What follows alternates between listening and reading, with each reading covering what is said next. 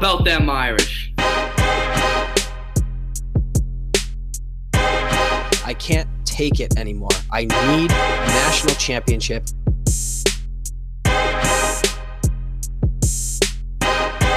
This is the Four Horsemen Podcast.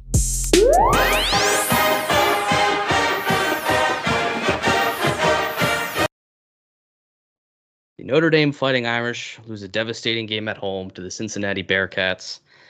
We're all upset. We all know that. And I'm sure you're here to see us rant and rave about it because, as at Jajitsu said on Twitter, when we lose, I will only listen to Horseman Pod. If you're not diehard Irish, I don't want to hear opinion.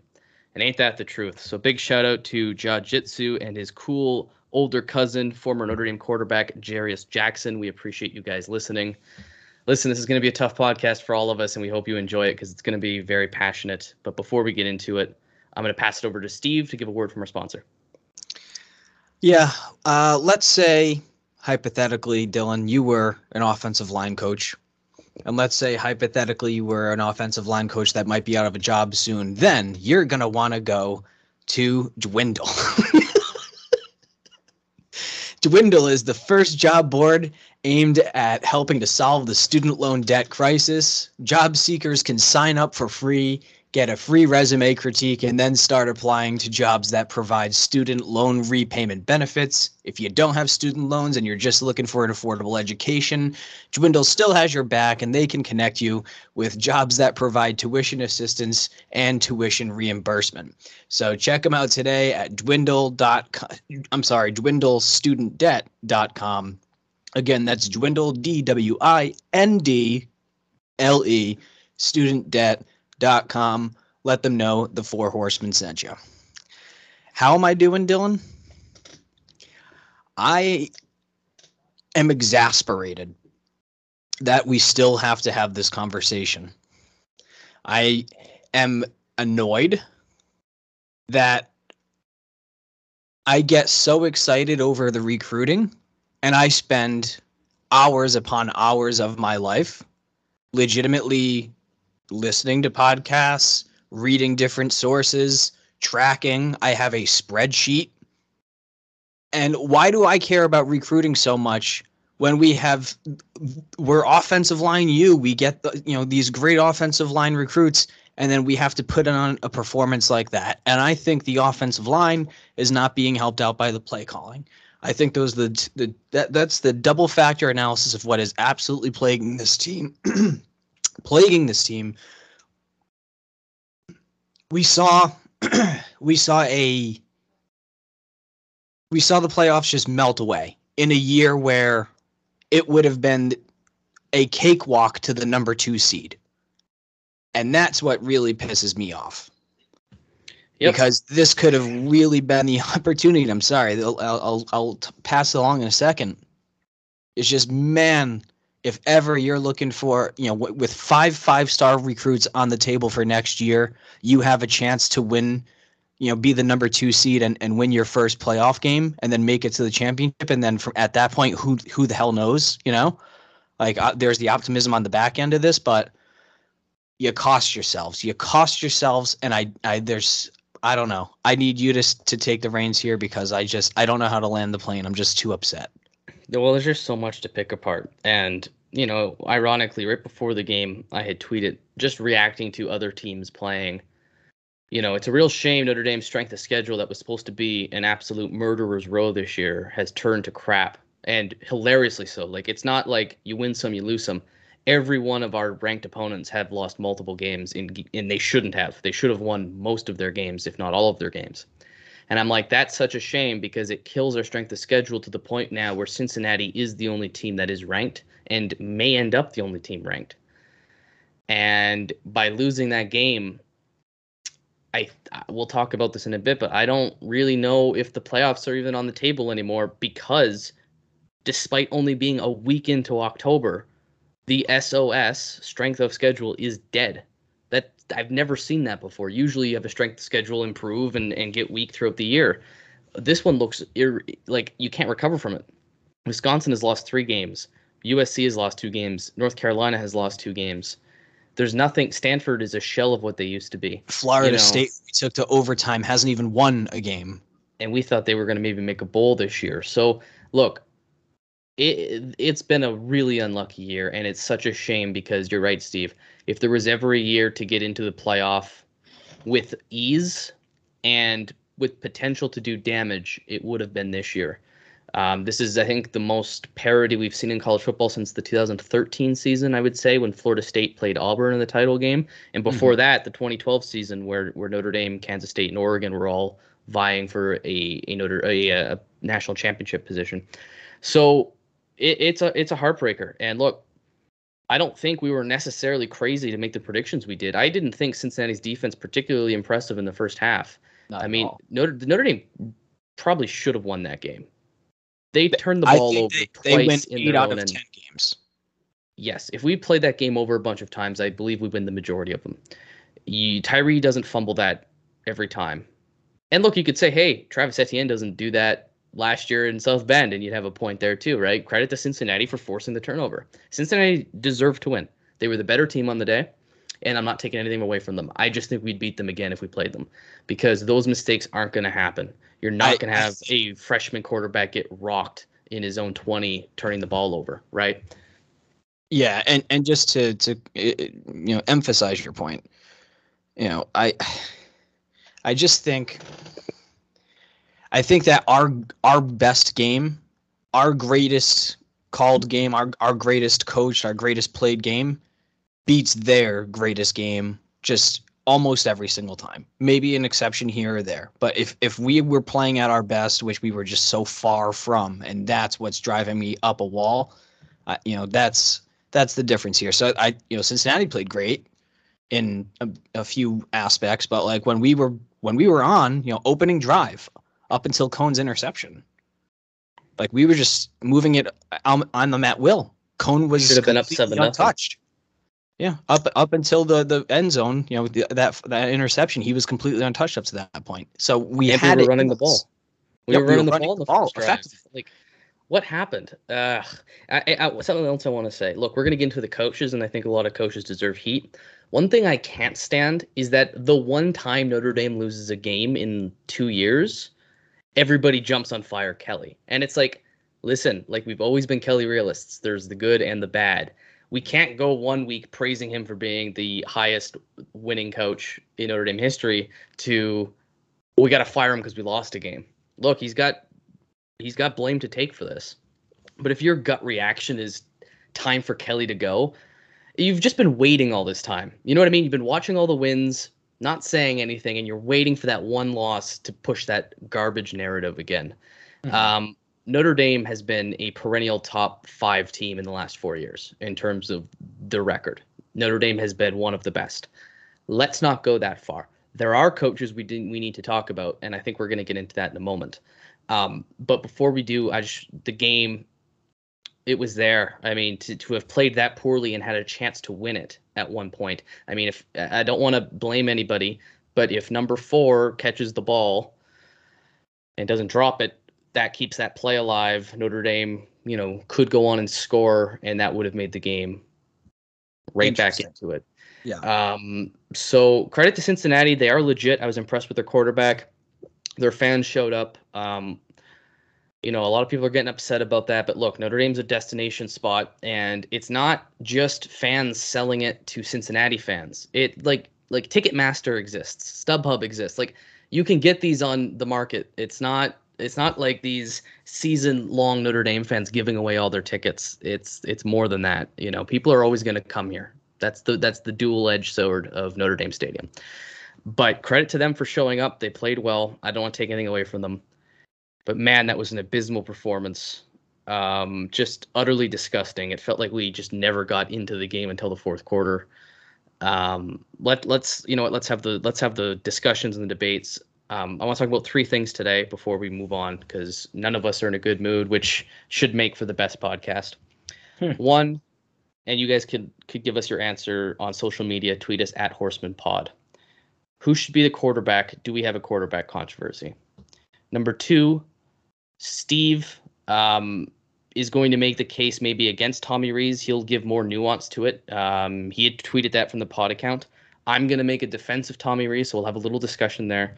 And three, we're going to talk about what's left to play for this season uh, because there's still lots to play for. Is a playoff chance there? We'll we'll discuss all that, and then I guess we'll maybe talk about Virginia Tech, but I don't think that's on anybody's mind at the moment. So, Steve, I'm going to pass it over to you. Who's the quarterback for you? Do we have a quarterback controversy? I think if you are choosing it, I I agreed with the point that you made on Twitter, and and I think that's gonna kind of add the nuance to this this answer. I think you either go with Buchner or Coan. I think it's either or. I think that's unpopular at the moment. I understand. The narrative among the fans is if Pyne had started two quarters earlier, Notre Dame wins that game. I don't buy that for a second. I'm sorry. Drew Pyne played fine, but there was not that much of a difference um, in terms of offensive production between them. The offensive line was so bad it didn't matter anyway, and it took us a long time to get into that game. So sorry, keep keep keep going. Yeah, yeah. Uh, I mean, Pyne completed 40% of his passes, and he did have like 141 yards on on like nine completions. So like he's he was Playing he was behind. yeah he was pushing it, but exactly that there's an element of playing from behind. You know, you're down 17 nothing at halftime.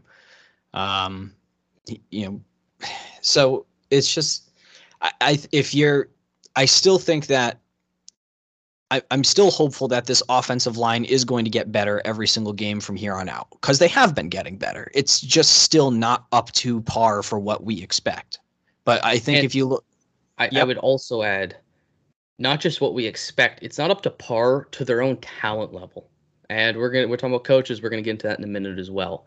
Um, but that's what I've been complaining about all year is they should be better than this, even as this group, even as a banged up young group. They should be better than this. Jarrett Patterson was talked as a first round draft pick. How many snaps has he botched this year? I mean, credit to P Wagon, like three weeks ago, said that. Um, Cain Madden, I'm not going to blame him. I'm not going to say uh, he's not talented or anything, but he hasn't performed like we expected. And I would say he's probably regressed from Marshall, which I don't think is his fault. And we'll get into that in a minute as well. But sorry, I I got so much to say as well. I'll I'll I'll, give you the floor. no, no, it, I I enjoy the uh, the back and forth and and you know the f- flow of ideas here, but. I, I just think the offensive line, exactly to your point, that we're playing way below potential, uh, and and that's what's the most frustrating part. And but I think that every week they are getting better. I think objectively, if you look at the performances, you could say, okay, like there was a step forward, there's a step forward, there's a step forward. So it's slowly improving. And I think as we are slowly improving, we have we did see that there was the capacity to run the ball yesterday in certain situations if you do it the right way. Kyren first run of the game was for 14 yards against three down linemen and three linebackers. You have six guys blocking six guys, bam, you're going to have an opening. Spoiler alert. And I, so I think that the offensive line will be good enough with the weakness of the schedule going forward that we should still win every game. I think the games would be tighter than what we would have hoped if we have Coan.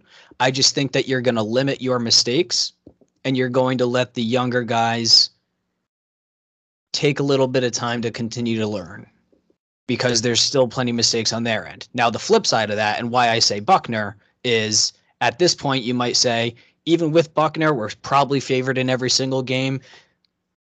You know, it's probably going to get messy from time to time, but at this point, we are we're not playing for 2021. We're playing for 2022 and onward. You know, we're trying to groom this kid into a national champion. Now, will this regress him? That's another thing. Is like maybe we keep Buchner back in a year when our offensive line is this bad. We don't want him to get hurt, and we don't want him to uh, to regress and, and not be able to read defenses properly. So there's so much there. That's why there's so much you know nuance to it. Is yeah, I I get you on. You want to throw in Pyne. I throw. I get you want to throw in in Buchner uh, is is pretty much the consensus here. But if you think that Pyne's the guy going forward, then you don't want to screw up his progression. And same with with Buchner or get either of them injured. So there's so many. There's there's not just a simple fix. There's also a theory out there that Notre Dame didn't go with Pyne because if they went with Pyne, that means Pyne is the starter for three years and Buchner never gets a shot. So the idea there is kind of like Gunner Kiel and Golson, but in reverse, right? They thought they they didn't want to make like Golson started over Kiel, so Kiel never got a shot, so he left, and they didn't want that to happen with Buchner. I don't know if that's true, but that is something you are going to have to consider, right? If we put in Pyne and he plays the rest of the season lights out,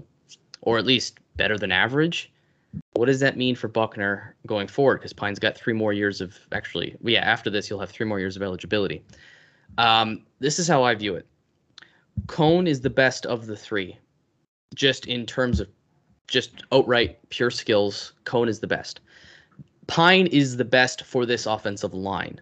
Exactly. So the di- the difference there, and you had brought this up a couple weeks ago, and my answer was I'll always take the better quarterback. But I think now my answer would change because the gap between Coan and Pyne is a lot smaller than we thought. So credit to Pyne, uh, and he, he is pushing. Has, and Coan has struggled. So when it's even like that, then I think, or close to even, I think then the argument of offensive line really matters because whether it's because they believe in Pyne more or they just Pyne is quick-footed, whatever it is the offensive line tends to perform better with him there, or at least you can mask the offensive line. So if you want to play with this offensive line, Pyne's probably your best option. Coan, I still think, is the best quarterback. You just got to put him behind an offensive line that isn't this. Um, and then Buchner, like you said, is the future. Now, I, I don't think I'm nihilistic enough to say, listen, season's mm-hmm. over, just put Buchner in and we'll see. But something else we got to consider the the red shirt rule remember the the change a couple years ago. You can play in four games now and still retain a red shirt season. Well, Tyler Buchner's on three games.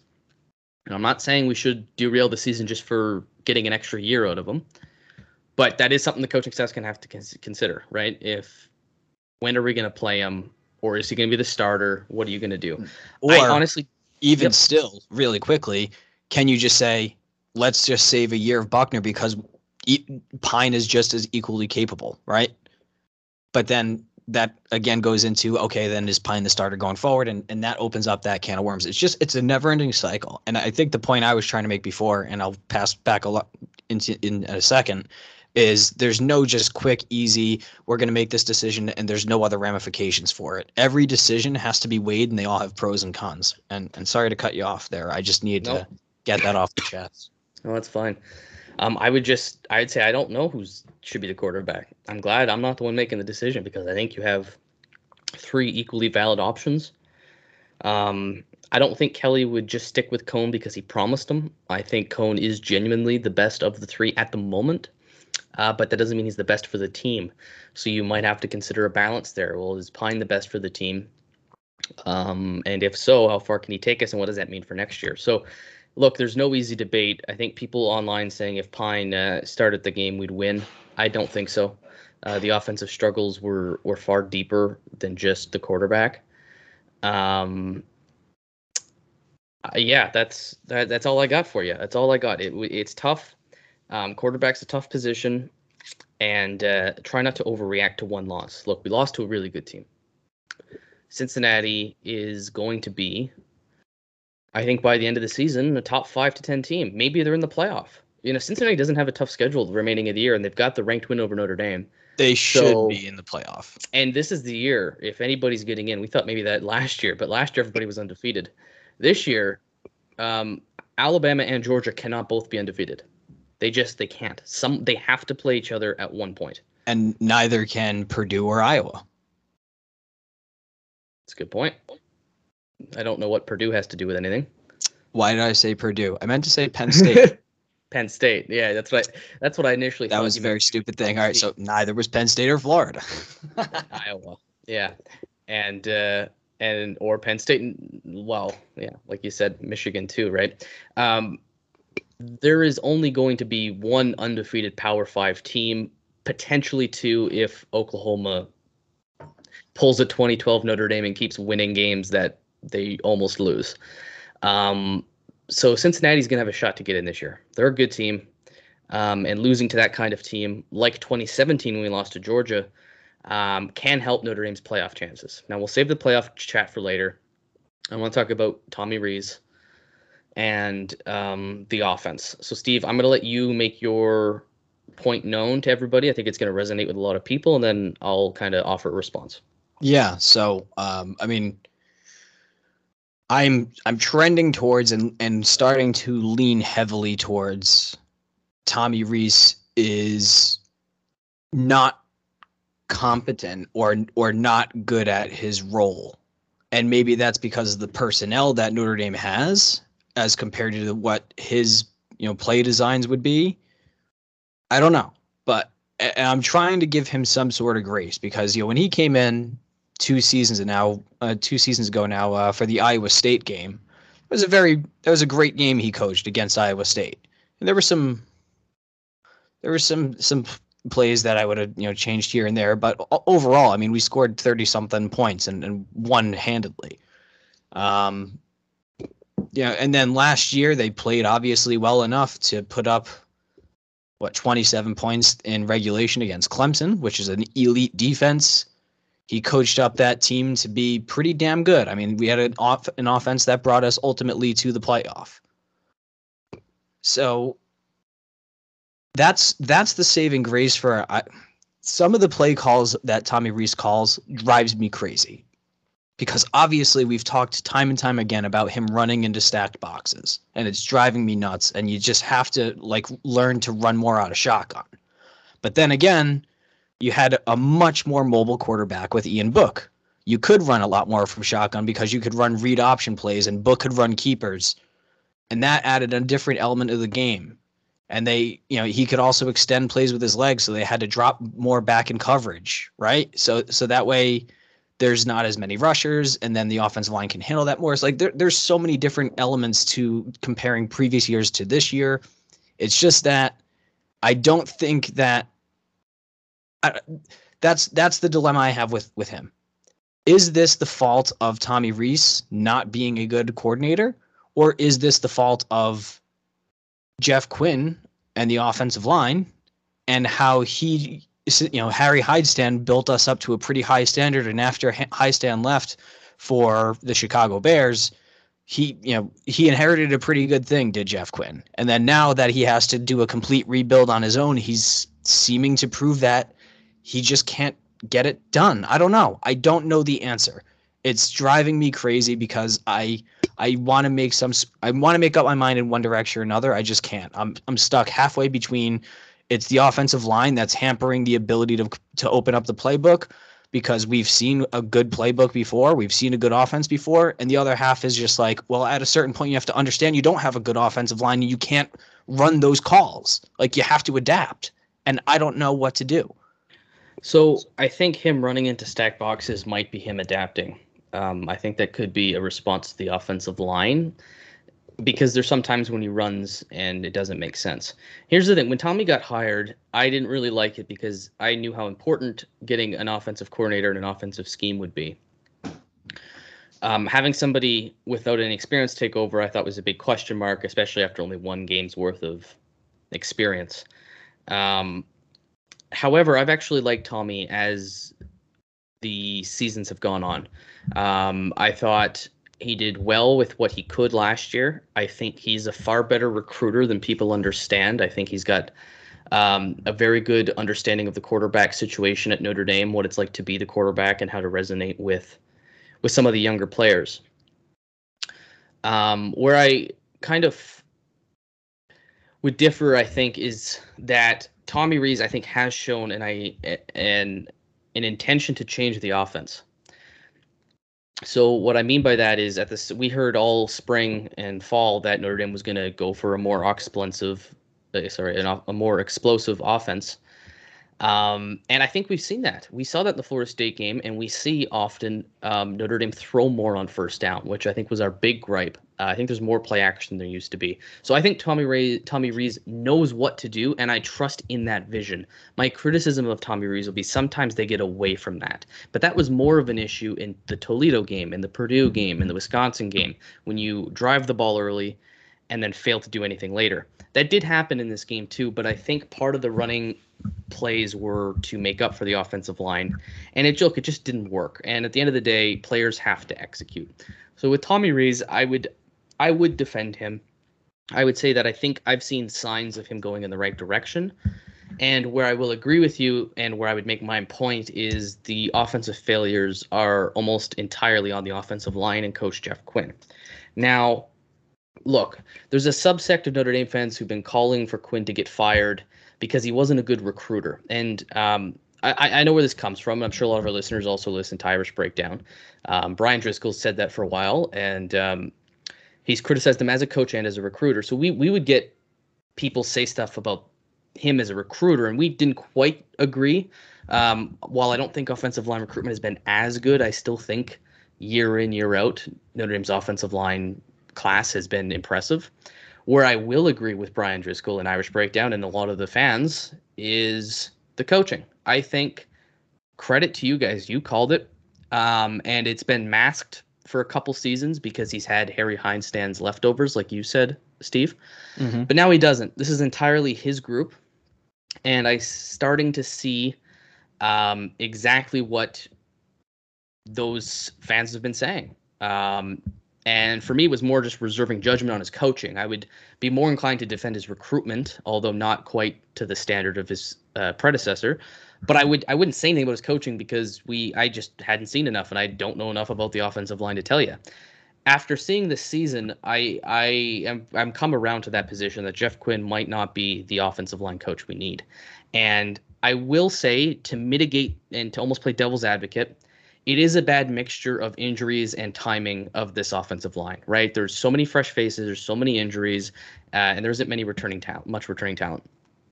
So there is a little bit of devil's advocacy there, but I would say even with those factors, this offensive line has still been playing worse than they should be, and on top of that, they have not improved enough. And I think you know you you've said they've improved every week. I mean maybe, but we're five games into the season now, and it's the same garbage. This is a bottom ten offensive line in college football, and that's out of 130 teams. So uh, yeah, I know I've been kind of monologuing for a bit here, but I would defend Tommy Rees. I believe in his vision. I think with the right personnel, he can run an offense that we want to see and that will be successful at the college football level. Where I am more concerned about with coaching, and I and I look, I don't know if I'll ever call for someone to get fired. I find that too personal. But Jeff Quinn's performance, I think, is deserving of criticism and further examination because this offensive line, it's not just it's not just the talent, it's underperforming. Cain Madden was better at Marshall than he is at Notre Dame. That's not just a Cain Madden problem. Because when Cain Madden came from Marshall, he should have been better than this. He's not. Right? Jarrett Patterson has taken a step back despite staying at center nobody else has been able to come into that offensive line and do anything. Um, I, I really like Zeke Correll. I really like what he has his potential, but it hasn't been overly impressive. Um, so I'm more inclined to shift some of that blame to Quinn because I think with a decent offensive line, this team doesn't lose a game this year until maybe playoffs, if that. I agree. I definitely agree. And I think, and, and it's good that you did talk for a while there because it's helping me hear different voices, hear different, you know, v- you know, obviously paradigms and views of the program, the game, the play calling, the whole nine. And and that's what's been the most frustrating for me. Like I mentioned, I was, was pretty baffled just coming into to this podcast just thinking why am I still having this conversation in 2021?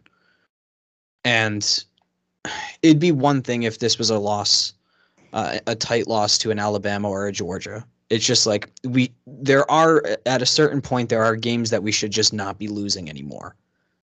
And and i think that's falling on the staff. And that's what's that's what's frustrated me. But the, the thing that's mostly frustrated me is not having the clarity of thought because there's so much going on between the line the calling the performance the the recruiting everything.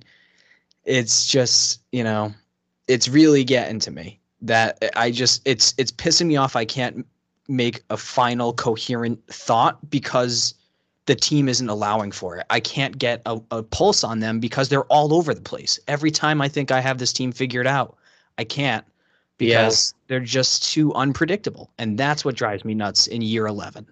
And I, uh, another thing, too, is look, we this has kind of been coming, and we've been positive, we've been optimistic, and we thought the changes would be made. But look, we barely beat an 0 5 Florida State team, we barely beat a Toledo team you know, we beat Purdue. We played well there. We beat Wisconsin, it was a little closer than the score suggested.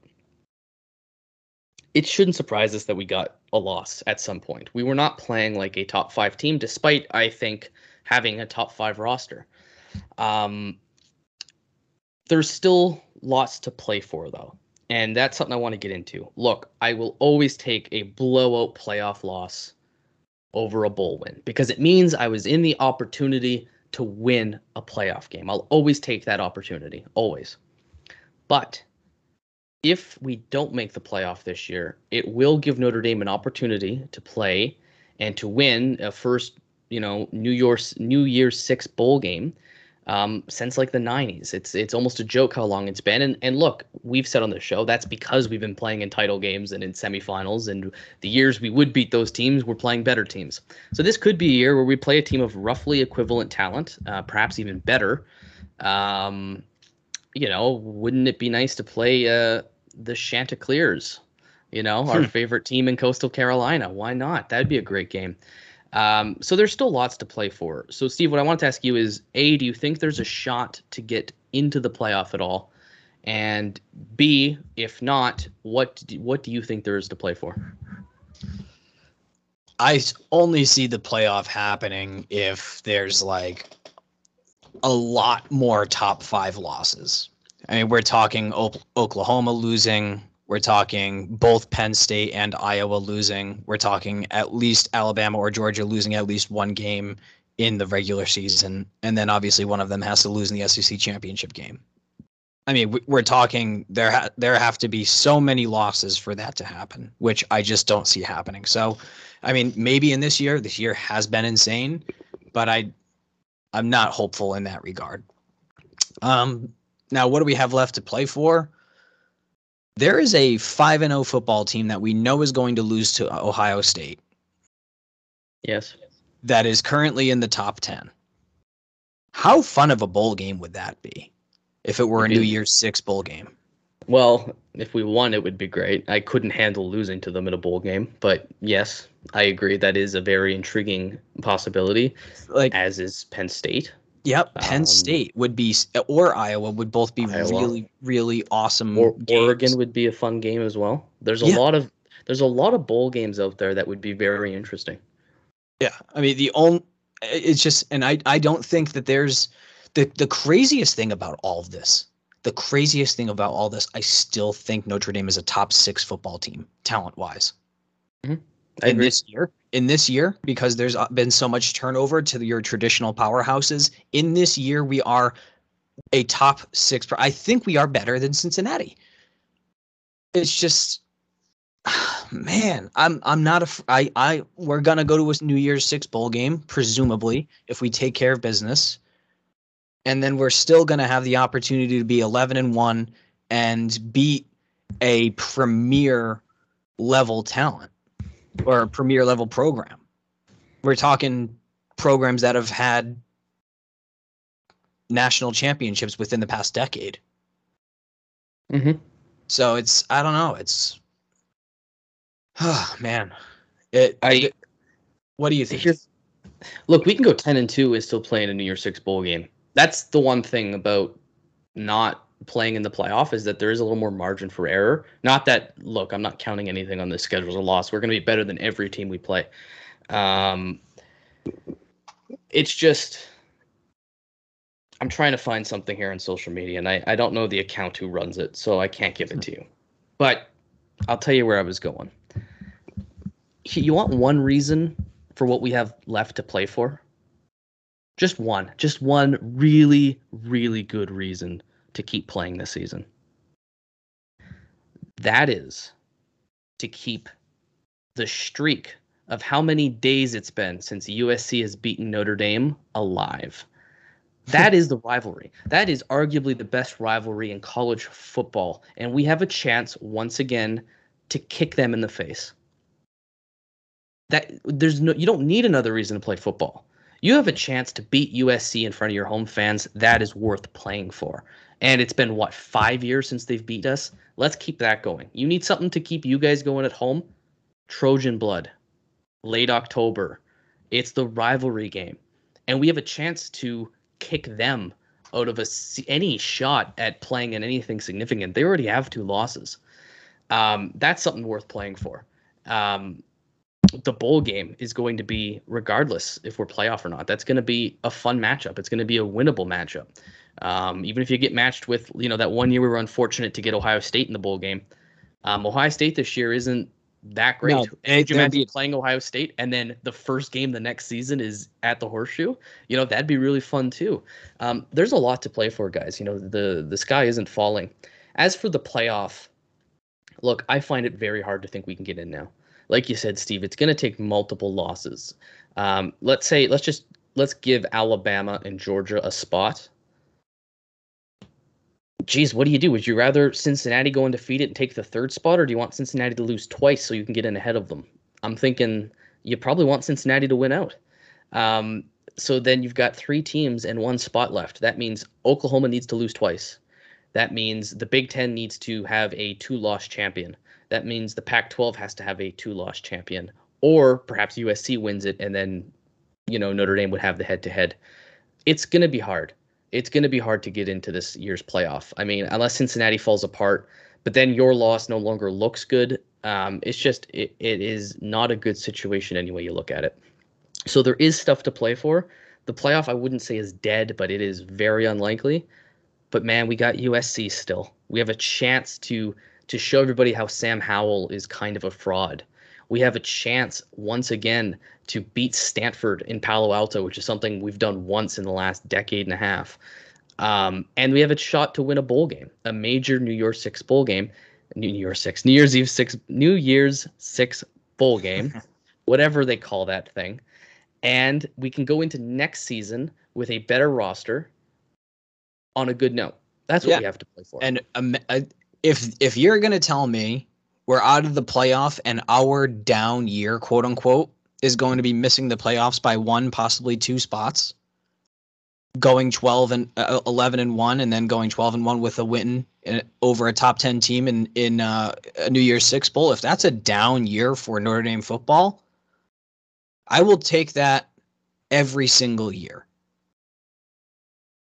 As a da- as a down- Uh, not every single year. I, I want the occasional 12 and 0 in the national championships, you know, you know, look to happen. But come on. were, but if you were basically what I'm saying is- have a down year, you would Yeah. want it to be that.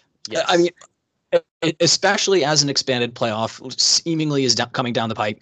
If you're going to give me an 11 and 1 Notre Dame every single year, I'm going to give you a Notre Dame in the playoffs every single year uh, Yep. with with with six teams or more. That's just that's just the reality. So, so if this is our down year, quote unquote, I I think we're in a good position as a program. So I don't want to be all down. I don't want to be you know uh, beat everybody into the ground because things could be a lot worse. Cl- We are playing better than Clemson right now. yep, that's a that's a down year. Like you, I, that's the thing is like you look at everybody else. You know, Texas lost already. Florida has two losses. Auburn, for You know, they they have a loss. Ole Miss, everyone would. You know, you and I were were hopeful that maybe they could compete against Alabama. They got like tossed into eternity. So it's like there's there's there's Alabama. There's Georgia. They they are far and away the two best teams in the country. And then the next tier you have Notre Dame, Penn State, Cincinnati, Iowa. I think those are the the, the other teams that are at at the the, next level to to to be able to at least sniff or compete with Alabama and Georgia. But they're still so far away from that. And then I think that any of the four teams I just mentioned are going to beat Ohio State, Oregon, Michigan, BYU, Michigan State, Oklahoma State, Arkansas, Coastal Carolina. Like th- th- those are kind of like you're you're pretty damn good, but not there yet. And that's because it's a down year for both you know Oregon and Ohio State and and Oklahoma. But the point I'm making is this is still such a good football team and it's such a good football program. So it's a bummer right now that we are out of the playoff. But try to try to have a silver lining, man, because there's still a lot about this program to love. And look long term, if we finish the season twelve and one or or eleven and two, it's another successful season. People Absolutely. would look back and be like, "Look, Kelly did another great job here." I mean, um, and it's not what we want. We've recruited by going back to back years at eight and five. Yes, Now look at the last five years we've had with that string of success. You tell me we close out eleven and one with a New Year's 6 Mhm. bowl. That's going to help us so much in And, recruiting. and I want to clarify something too. I said on the account I had I had was upset with the fact that all the five stars from this and next year's class were at that game, and I don't think it hurt them. I want to make that clear. I don't think losing the game means they're not going to come to Notre Dame. The point I wanted to make was you want to give them the best possible experience, so you maximize your chances of getting them. And to me, that's a night game at Notre Dame. It's not Cincinnati in the afternoon. It's USC at night because if you lose, you still got the rivalry aspect. You still got to experience the electricity in the crowd, which we did not have last week. Um, and it's and and it's a big name program. So um, for those interested about the recruiting aspect, I will say I don't think anybody is not committing to Notre Dame because of it. I do think it would be maybe wiser to schedule official recruits for Southern Cal when we're playing them at home. And I know some people come on their own dime if they're a little early for an unofficial, and they can do obviously whatever, like, you know, credit to you. Um, but that was just the point with recruiting that I had wanted to make before we kind of get into uh, Virginia Tech. Yeah. No, no, that's that's a good point. And and I mean, all reports are that they absolutely crushed their visit with Drayk Bowen, five star, you know, linebacker for next year. You know, Lorenzo Styles is on our uh, or yeah, Lorenzo Styles is already on What on a, the Notre what a great roster. game, by the way. He had, uh, I mean, he only had the one big play, but it was a huge play for Yeah. the freshman to come That in. was yeah. Uh, that what was that like a twelve yard hitch for a first down or something? Yeah. So, um, yeah, and and that means that Sonny Styles was naturally gonna you know f- have some sort of way to fit in and feel comfortable here. Uh, so there's there's definitely a lot of recruits that I think you're right. It, it, this isn't gonna push them away because we we've recruited pretty darn good over the course of some really mediocre years in recent past. Um, but yeah, it just leaves a little bit more to be desired. You know, a 7:30, 8 o'clock game at home in October, getting the full experience of Notre Dame in that campus, that would have been uh, a little bit better of a call. So and there's just a little more to do on campus when it's a night game. Um, you you have time to take in everything. You have time to kind of, and I know the kids don't go tailgating or things like that, but like when I went to Notre Dame, it was a night game. I hung out at the library, like the bookstore, like not not not not like I didn't go read, but like I went to the bookstore, which is phenomenal experience on its own. You know, just sightseeing. Uh, there's just so much to do at Notre Dame, um, and the atmosphere is just better. It just it is just fundamentally better when you have the floodlights on and everybody's jumping up and down. Um, what I want to say is before we get into our week six or five, whatever week we're in now, picks. I just want to let you guys know about listener support. Um, if you like this show, um, consider making a contribution to it. Uh, we obviously are very busy people, and in order to sustain high quality content, um, it'd be greatly appreciated if uh, you know we could monetize this a little more. Um, so in the link below of this podcast and also our our uh, pinned tweet on Twitter um, has the the link to get listener support where you could make a monthly contribution. Um, if so, we would we would greatly appreciate it. It means a lot to us. And look, we do this because we love interacting with you and we love chatting about Notre Dame. That's what we are. We're a diehard podcast, and uh, and I think it's gonna it's only gonna get better as as we get close to that national championship. Sorry, I had to put a positive spin on it. Uh, it's been two down this episode. Steve, five games for the week. I do believe you're still leading us. Um, go away. uh, yep. So we start this week with the Red River rivalry. It's going to be OU at Texas. Texas. Technically, it's it's going to be obviously in the Cotton Bowl in a in a neutral site, but Texas will be the home team here. Um, what do you think? Do you have the Longhorns? Is are they back, or is OU overrated? Are they a paper tiger? Or is OU just so much better still? Um, well, this is a rivalry game, so it doesn't matter how good either of them are. And I don't mean every rivalry game is like that, but this one in particular has a feel of anyone can win it, no matter how good or bad you are.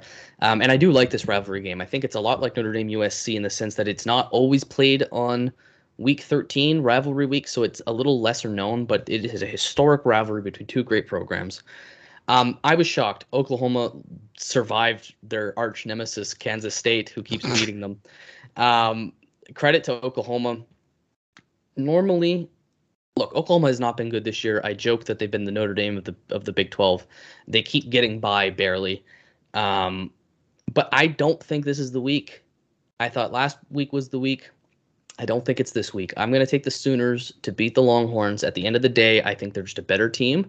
I do expect Oklahoma to drop a game or two, but I don't think it's going to be to the Longhorns. What about you, Steve? I am the opposite. I think the Horns move on. Um, yeah, I, I don't know. I just it just feels like Bijan Robinson is going to be able to just control this game. Doesn't feel like Oklahoma has a particularly imposing defensive line or front seven because that's just you know the Big Twelve. Uh, so yeah, it just feels like Bijan is going to kind of have his way and and you know limit the possessions for Oklahoma. I, I just see Texas running away with this one. Fair enough. All right. On to the next game. We have two teams that proved that they simply could not hack it in the top 10. Uh, we have Arkansas at Ole Miss. Both of them have uh, subsequently been beaten very recently. Who do you have, the Hogs or the Rebs?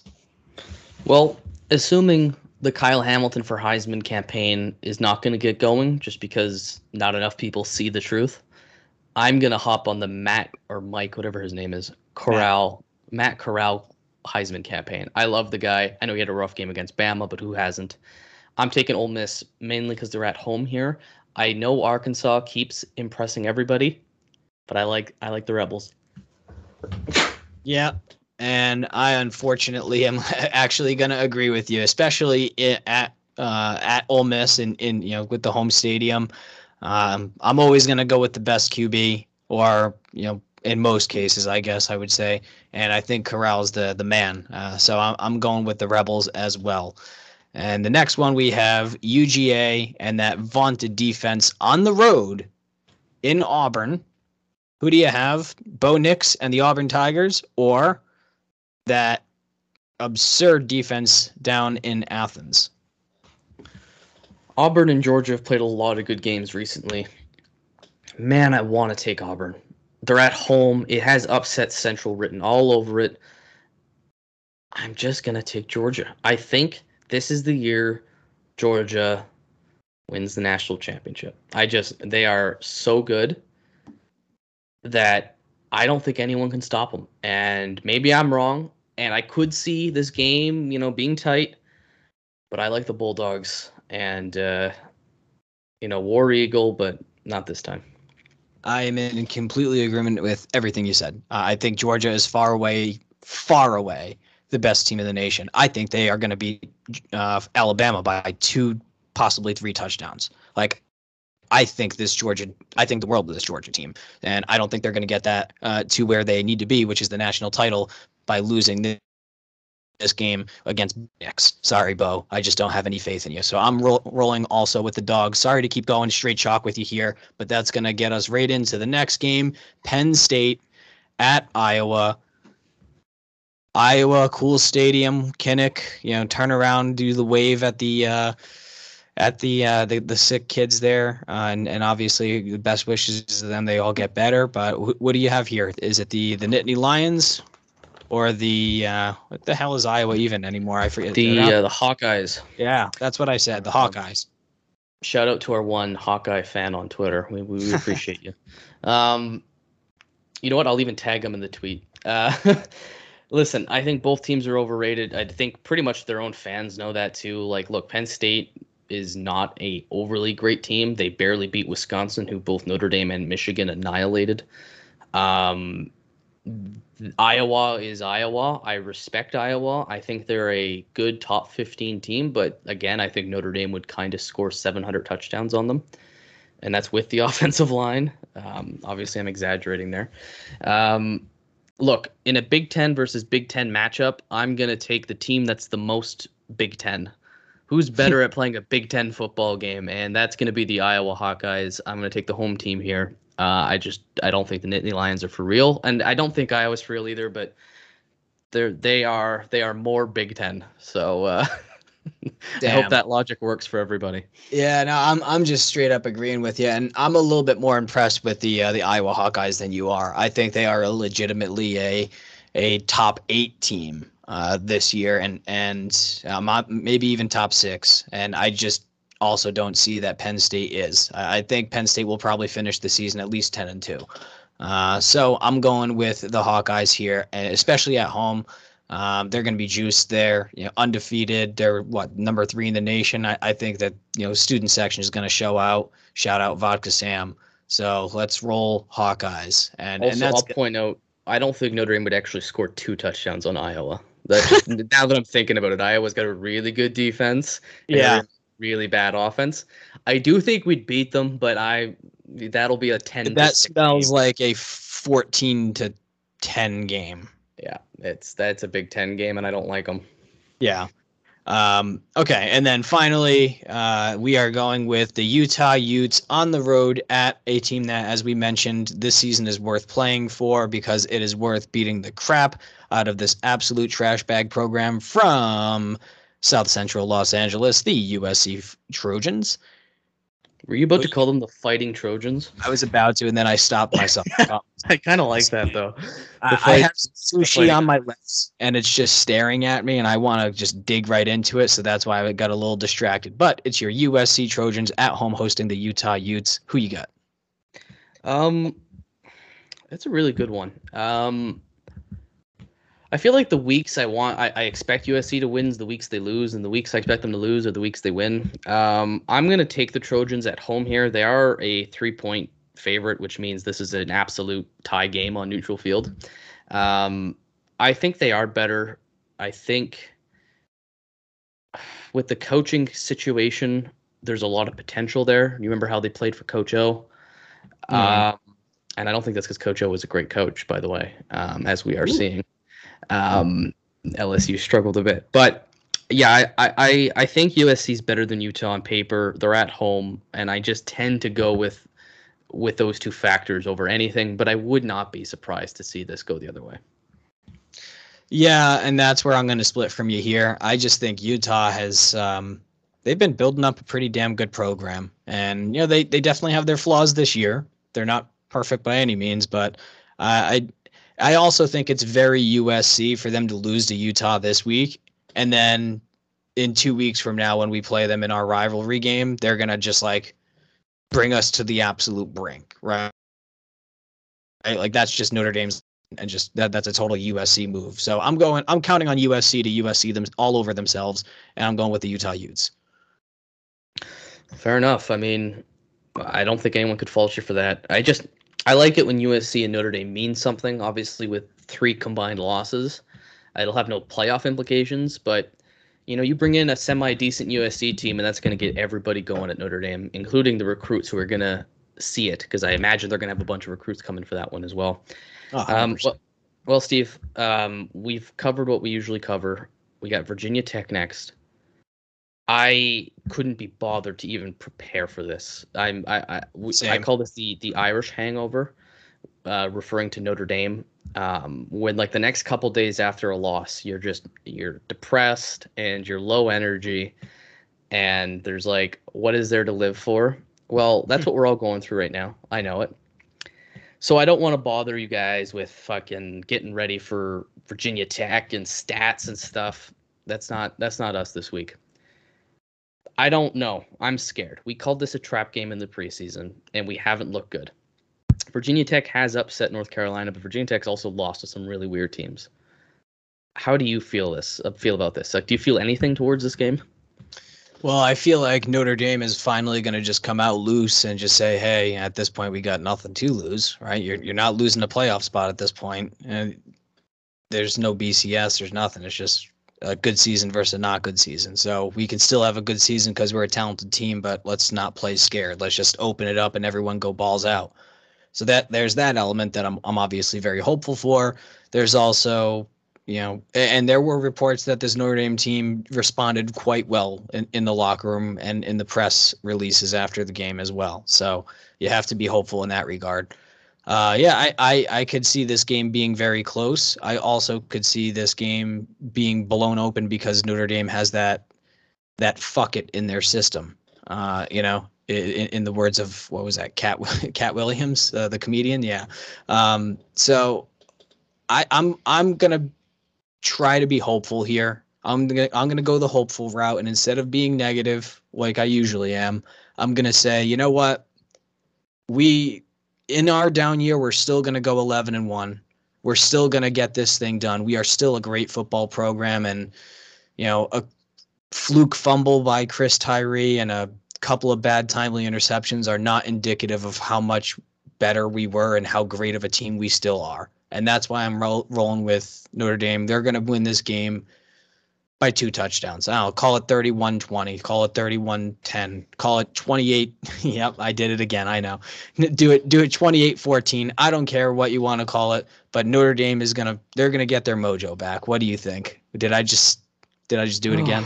Oh my God, did you ever? Um, well, what scares me is that this is their Super Bowl, and we're just probably trying to hop our way into a bye week because everybody has exams and whatever. But I do believe this Notre Dame team will be up for it. I don't. I don't think they'll get complacent with the loss at all. I think the fans are. I mean, we clearly are, but we're not the team. And uh, don't tweet at us saying, you know, you should be focusing on this. No, no, the team should be focusing on this. I could worry about whatever I want.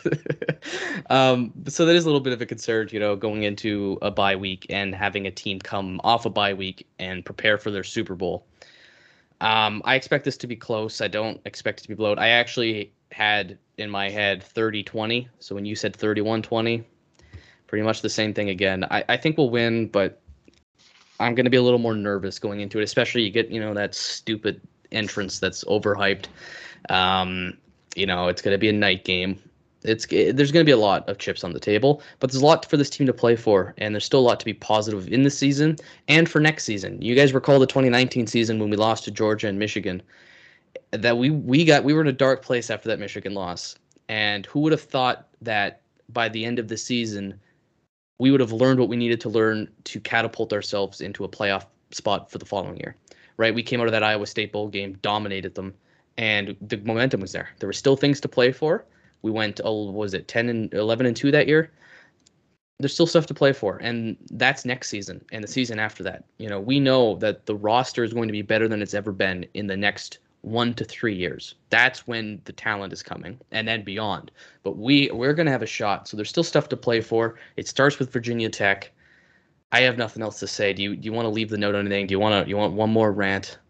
No. And I am surprised we only had dropped two f bombs. By the way, that is a miracle. Yeah, yeah. I try. Yeah, once you you know let it fly, I knew I had to get in, in a little lick out there. But no, um, no, it's I, I agree. I just agree. You know, I, I think that the uh, the real talent's coming down the line, and the best the best thing if they want to leave a lasting legacy for this program, this offensive line, these quarterbacks, this defense, this team is going to say the best thing that we can do is hold each other accountable and get better every single day and build and build. And maybe I'm a senior and I'm graduating and I'm going to move on and I'm not going to see a title in my time, but I'm going to contribute to this program that I committed to because I love this program and I want to see it flourish in the future. And that starts with everyone just putting in the effort because they have the talent.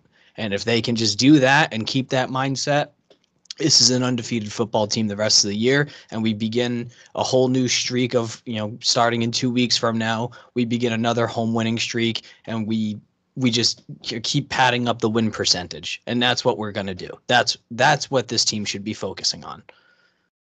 And that's 100%, all I got. 100% agree. Um, guys leave us a nice review five star on Apple Podcasts. We greatly appreciate it. We do this because of you, and we're look, we're expecting you to tune in this week. There's nothing better to get people than tragedy and upset and chaos, and that's and that's what this week is, right? We're all we're all ranting, we're all upset, and um, and I and I think we all feel that, and there's a bit of healing, um, almost like a community healing for all of us. Um, but don't let the Irish hangover take over your life. Um, you know, there's still other important things out there including being nice to each other. You know, it was still a tough time for everybody. So, um, you know, we'll leave on a positive note. Take care of each other. Um, try to be positive, and uh, let's head into Virginia Tech and kind of kick the living crap out of them. Agree wholeheartedly. Go Irish. Go Irish.